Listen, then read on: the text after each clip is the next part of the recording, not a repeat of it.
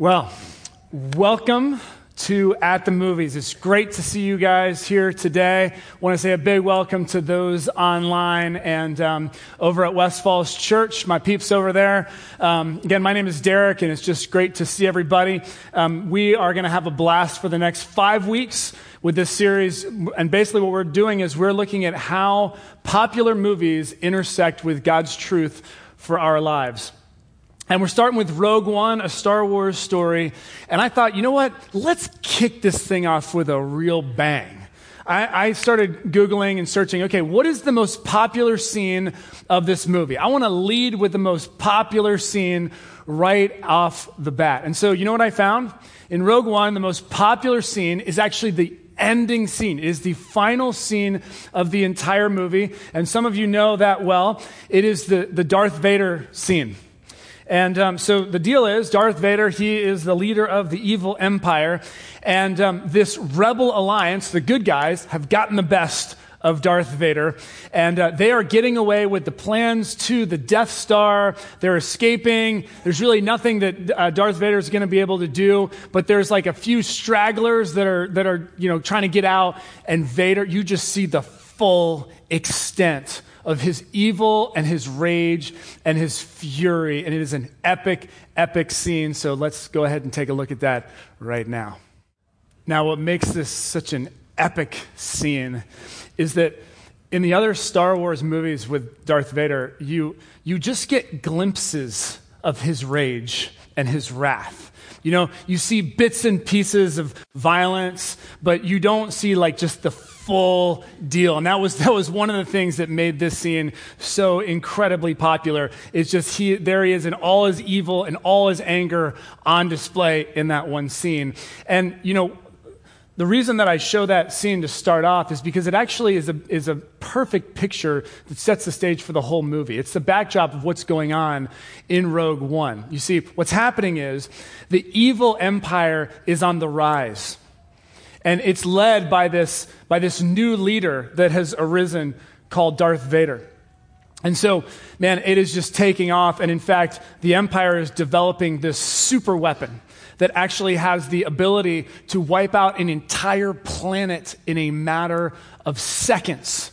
And so you just see the, the power and the evil and the rage, and it's just, man, it is on the rise, right? Well, where are the good guys in all this? What's, what's happening with the Rebel Alliance? What's, what's going on with them? Well, kind of in contrast to the evil empire, what's happening instead is the Rebel Alliance is a total mess. Because you see, they had hoped that this guy named Anakin Skywalker would be, who's, you know, strong with the force, this guy, man, who's this rising leader, and they were hoping this would tip the scales of power for good over evil.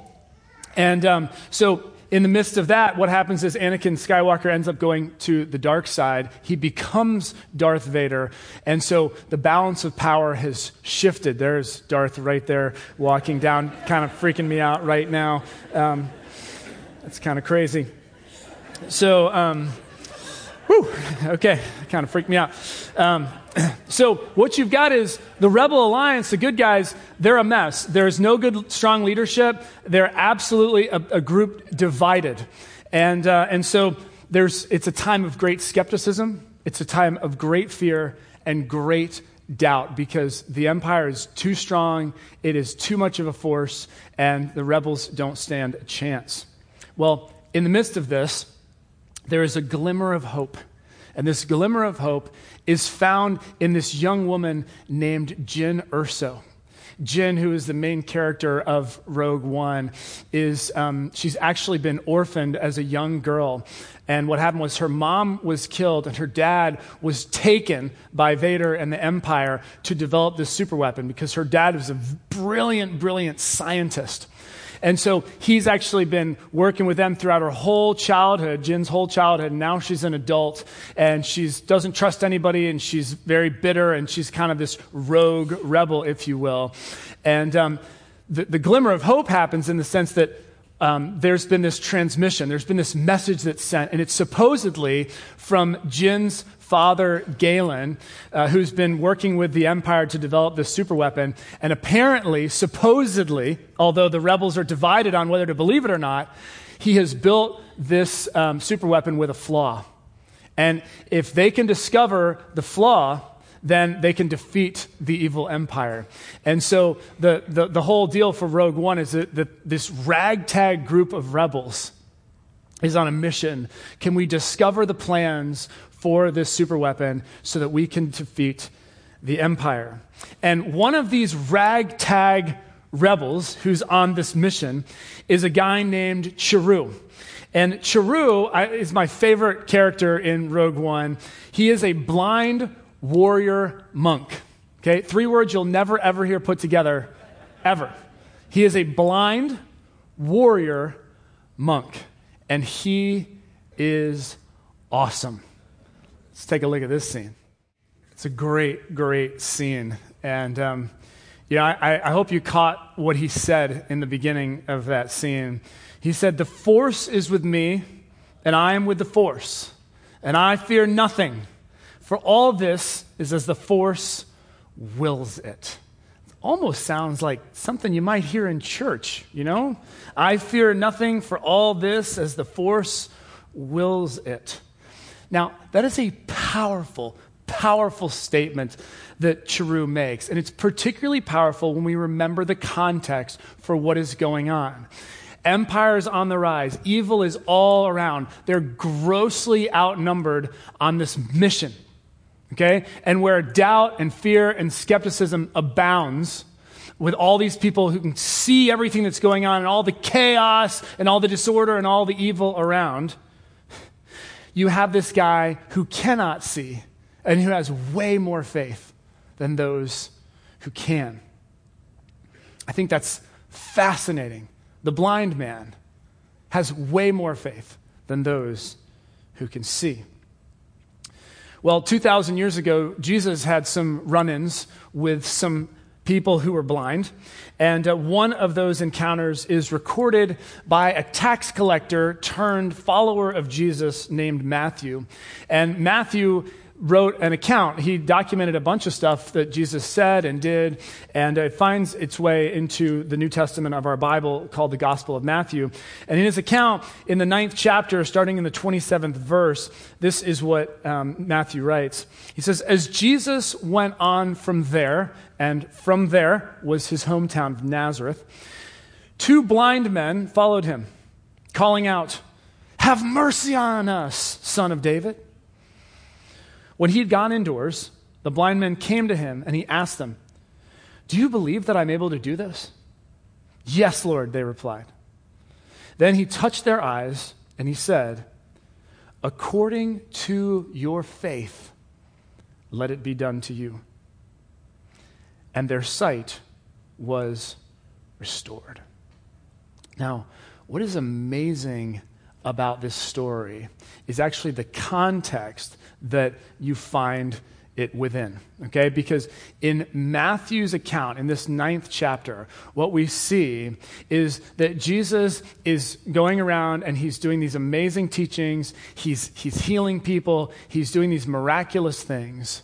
And you know what's fascinating? Is many of the people who actually see him do these things and hear his amazing teaching that left people in awe, you know what they do? They doubt. They don't believe at all. And many of them we find in Matthew's ninth chapter of his gospel are actually people who had a lot to lose by believing, actually, because they were the religious leaders. They were the power holders of the day. And if Jesus is upsetting this whole thing and it's not about religion, it's about a relationship, man, it messes, it co- completely transforms their world in a, not a good way. And so they had a lot to lose. They're looking at this through a lens of faith or through a lens of skepticism and doubt. But what's fascinating is they see Jesus doing these amazing things. And the teachers of the law, the scribes, the Pharisees, these religious elite, they're just going, no, this can't be. How, this is impossible. No, no, no, no, no. And they completely oppose Jesus. But it's not just them. It's not just people with a lot to lose who doubted, who had seen what Jesus did. Actually, the people arguably who had seen the most doubted the most. That's kind of crazy to think about. Because you see, Jesus was going from his hometown of Nazareth. And some of you are familiar with the fact that Jesus did very few miracles and healings in his hometown. And you know why? because people were so skeptical. People lacked faith. Why was that? Well, I think it makes sense if you, if you think about it for a minute. Because you see, people in Jesus' hometown of Nazareth, they've actually seen Jesus like as a boy.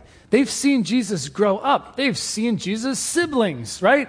Jesus, the son of Mary and Joseph. So this is pretty incredible that you've grown up with Jesus and you know Jesus' parents, and Jesus is doing these miracles and saying, What? I am the Son of God. I'm actually God in human form. If, if you've seen me, you've seen God. And there were many who had seen, you know, miracles and teachings of Jesus, but they'd also seen Jesus' parents and they just couldn't wrap their mind around it. You know what I'm saying? They, those who saw doubted. Understandably so. In fact, they doubted all the way to the resurrection.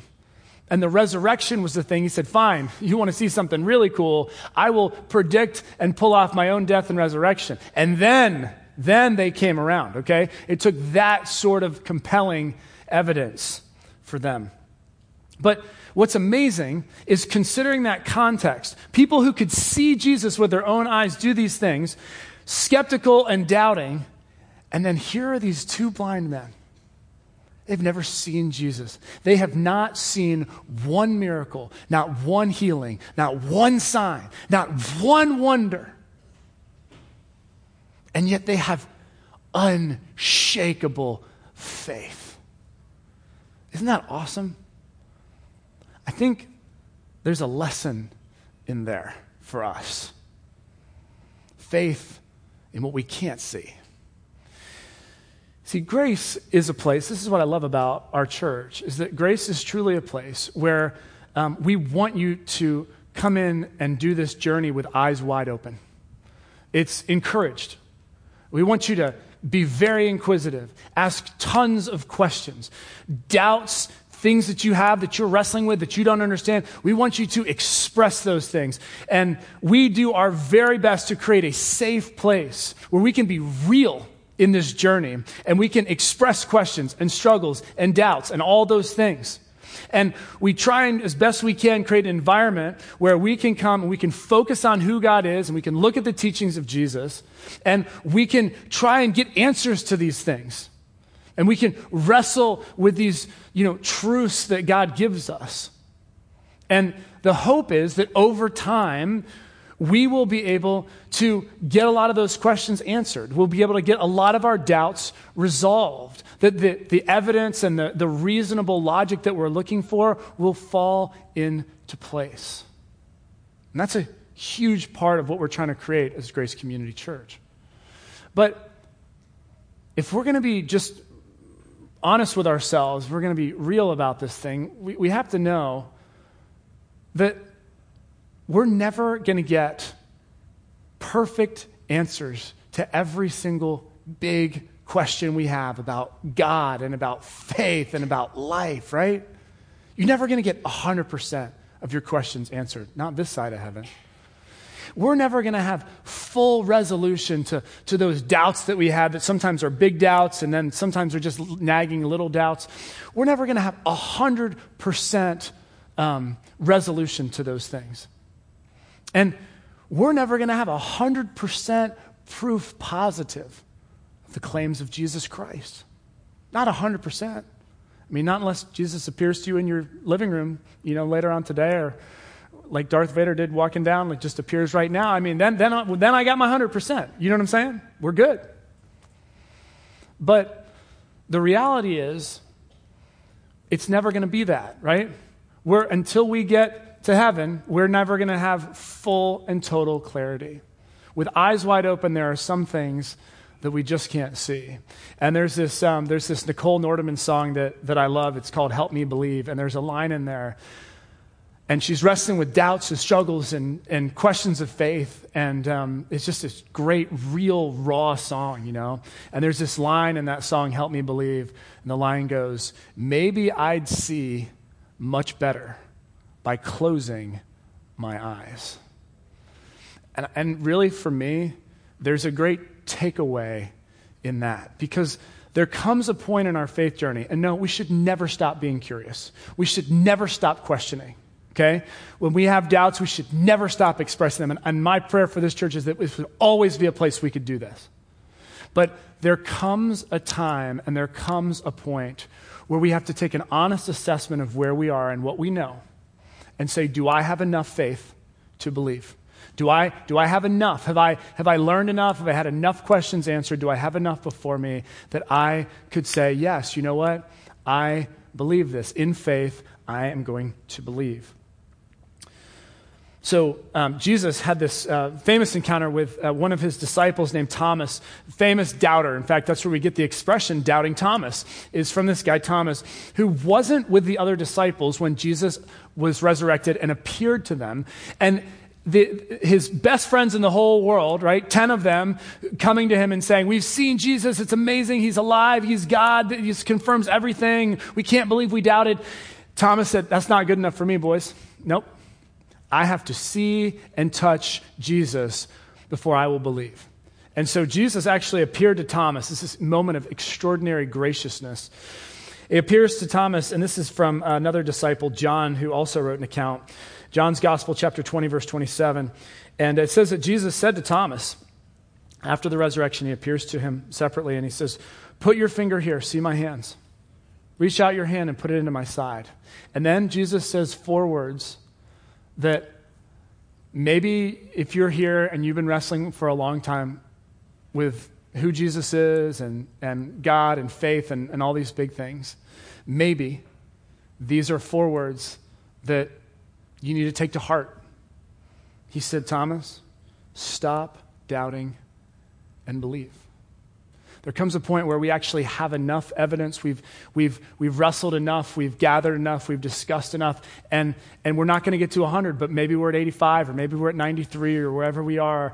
And there comes a point, at least for me, it's been a huge turning point in my life as just a natural skeptic, as someone who's constantly doubting, constantly questioning, you know, constantly wrestling and struggling. There came a point for me where I said, you know what, God, you're right, I've got enough. I need to stop doubting and believe. And I need to come at it, come at my questions and my doubts and my struggles through a lens of faith and not a lens of doubt. And it's been powerful in my journey, in my faith, and in my relationship with God. So, faith is a powerful thing. And what we see is that for Chirrut, our blind warrior monk friend, that faith is absolutely crucial. And it plays a crucial role in one of the epic scenes in the movie. What we see is um, so the Rebel Alliance, they've snuck behind enemy lines. They've, um, they've gone into this planet called Scarif. And Scarif is like the research and development planet for all the Empire's evil schemes. And that is where like all the plans and all the data for, for the, um, the superweapon reside. And so they have, they have snuck their way down into enemy lines. They are grossly outnumbered, and now they're trapped on this planet by this force field. They can't even get out, okay? They, they have obtained these plans, and you'll see see um, and Cassian in this scene. They've, they've got this little data drive thing. So they've got the plans, but there's one thing that they need to do, okay? They have to transmit that thing through a transmitter back to the Rebel Alliance headquarters. And that transmitter is everything, and it has to be activated. And in this scene, what we see is that the, the path from where the rebels are kind of holed up and this firefight, there's this long open stretch where just, there's just bullets flying everywhere, late, whatever those things are, lasers, I don't even know. But anyway, um, they're, they're flying everywhere, and, um, and someone's got to get out to that transmitter. And so that kind of sets the scene for you. Let's take a look at this final clip. So the question that hits me as I watch that scene is where in the world does Chirrut get the courage to walk that line and activate that transmitter? What propels him? What enables him to do that in that moment? Well, you heard what he was saying over and over, right? I am one with the force. The force is with me. I am one with the force. The force is with me. I am one with the force. the force is with me. That, that mantra, that actually was a prayer that he's praying over and over and over again. And as he's praying this prayer, he is declaring a truth. And that truth, that I am one with the force and the force is with me, is actually a proclamation of the fact that he is part of something way bigger than himself. Way bigger. He has faith to believe that he plays just a small role in a massive, massive story. He's part of something way bigger than himself. You know what's interesting? All of us here, those online, we have been invited to participate in something way bigger than ourselves. Did you know that? Just like this rebel alliance was on this mission, we have also been called to a mission.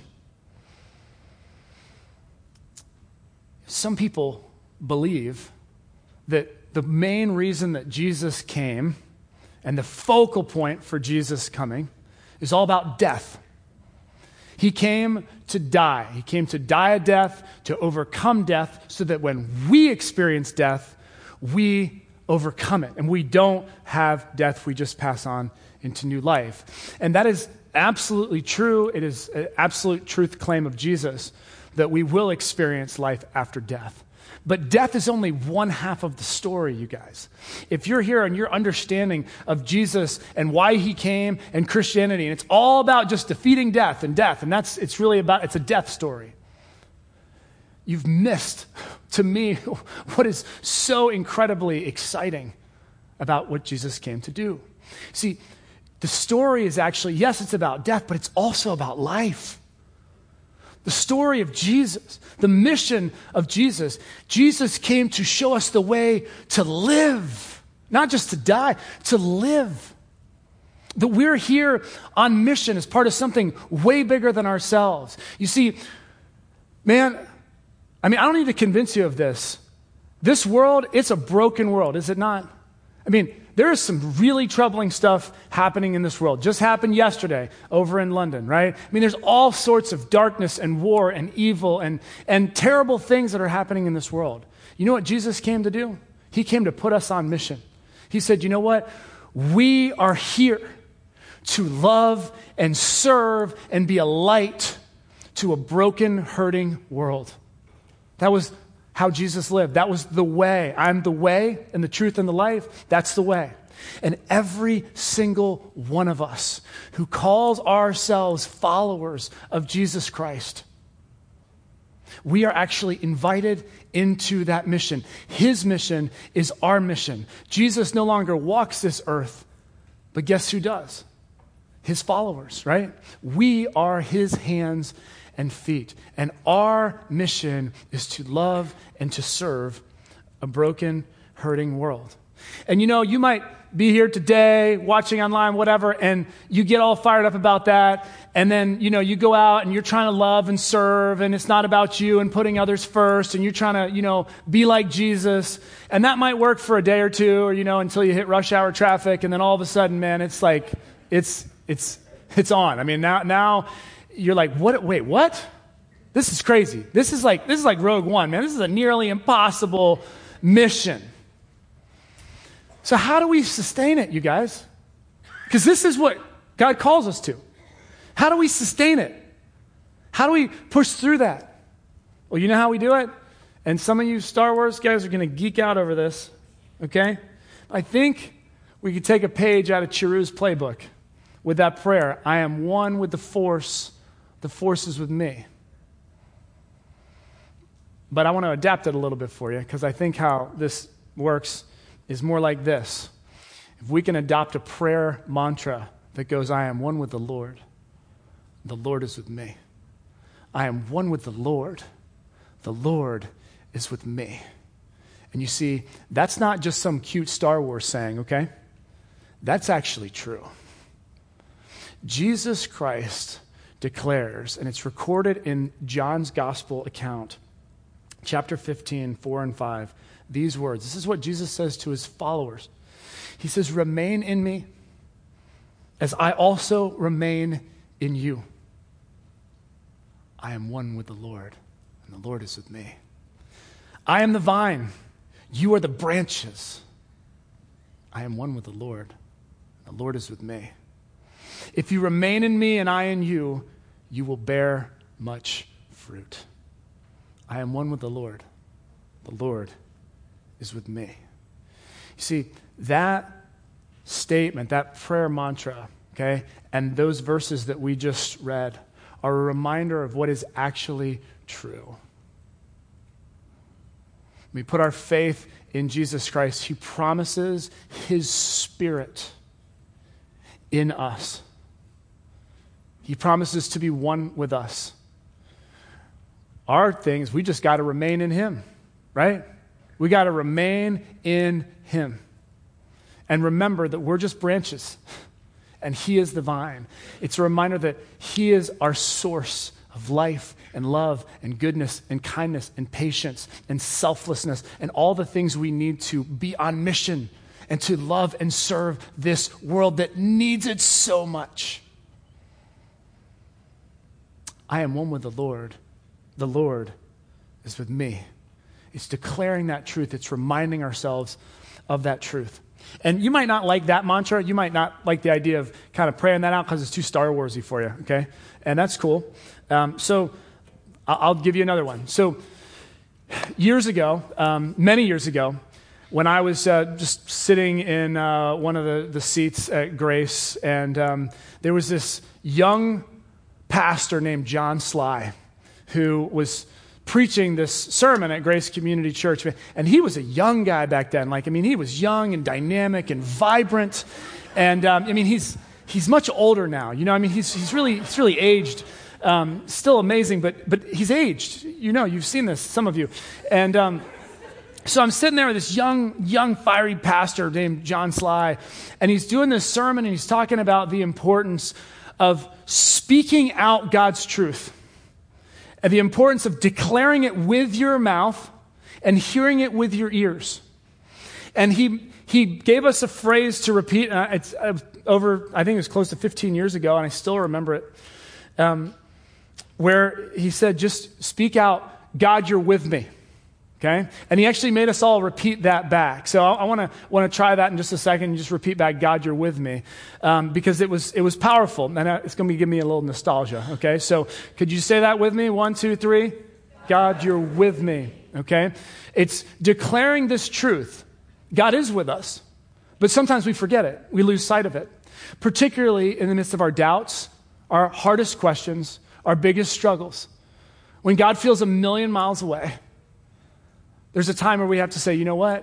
I'm going to declare what's true even if I don't feel it, even if I doubt it. I'm going to speak it out. God, you are with me.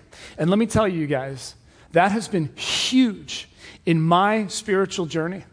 In my times where I've been the lowest, where I've doubted the most, struggles, whatever, speaking it out. When I don't feel it, I speak it, I affirm it, I hear it, I declare it, I'm reminded of it. God, you are with me. Or for you Star, Star Wars fans, I am one with the Lord. The Lord is with me. I am one with the Lord. The Lord is with me. It doesn't matter what it is, right? Find your own truth statement about God being with you and for you. And I'm telling you, it is a powerful thing. It is one practical tool that can help us with this crazy, nearly impossible Rogue One type mission that we're on, way bigger than ourselves, to love and serve a hurting world that needs it more than ever. If we're going to do that, if we're going to stay on mission, if we're going to be courageous like Chirrut, we're going to walk through that firefight, we got to have something. God is with us. We got to declare it. We got to believe it. We got to have faith, even when we can't see it, like a blind man, that we would know it even if we can't see it. So, would you guys pray with me? God, thank you so much for this extraordinary mission that you call us to. Sometimes, God, the mission is overwhelming. It is, seems like a suicide mission because it is so incredibly difficult. There's difficult people in our lives. There's depressing stories. There's, there's all sorts of evil that seemingly is winning in different parts of this world. And there's just a brokenness and a skepticism. And I mean, it's, it's man, it's, it presses on us like an evil empire. But God, there is hope in you. Lord, we have faith to believe in things we cannot see. Lord, even in the midst of the things we do see that frustrate us and bring us down and cause us despair, let us fix our gaze upon what is unseen. Give us faith. Give us courage and strength. Remind us that we are one with you and you are with us. And let us be a great light in big ways, in small ways, day to day.